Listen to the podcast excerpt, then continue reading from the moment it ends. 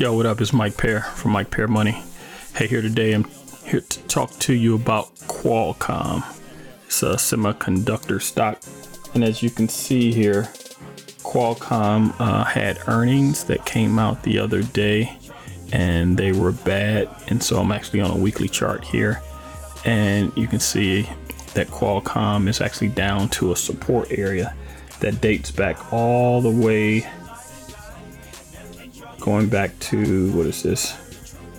October of 20 and then again September of 20 and then when we go forward you can see the same area comes into play. So we hit this this uh, support point right at 105 106 and October 22 again in November 22 and again in January of 23 and you can see recently that we're back down to this point now on this gap down on earnings.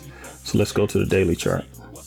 So the daily chart, you can see here Qualcomm closed uh, on Wednesday at uh, what's that 112.83 and then it opened the next day at 104.03 and it closed at 106.58. So we have this gap here from that 107 uh, all the way to the 112. So about a six point um, gap down from that 112. So if Qualcomm can get back to this area, and again, we're sitting on this major support right here uh, at 106, and then you got resistance at 109, and then back up to the bottom of the um, the bottom of the gap at 112. If it can close that gap above 112, you do have some resistance there again.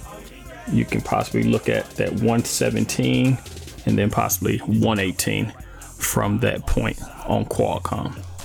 So this is a, this has been technical analysis on Qualcomm.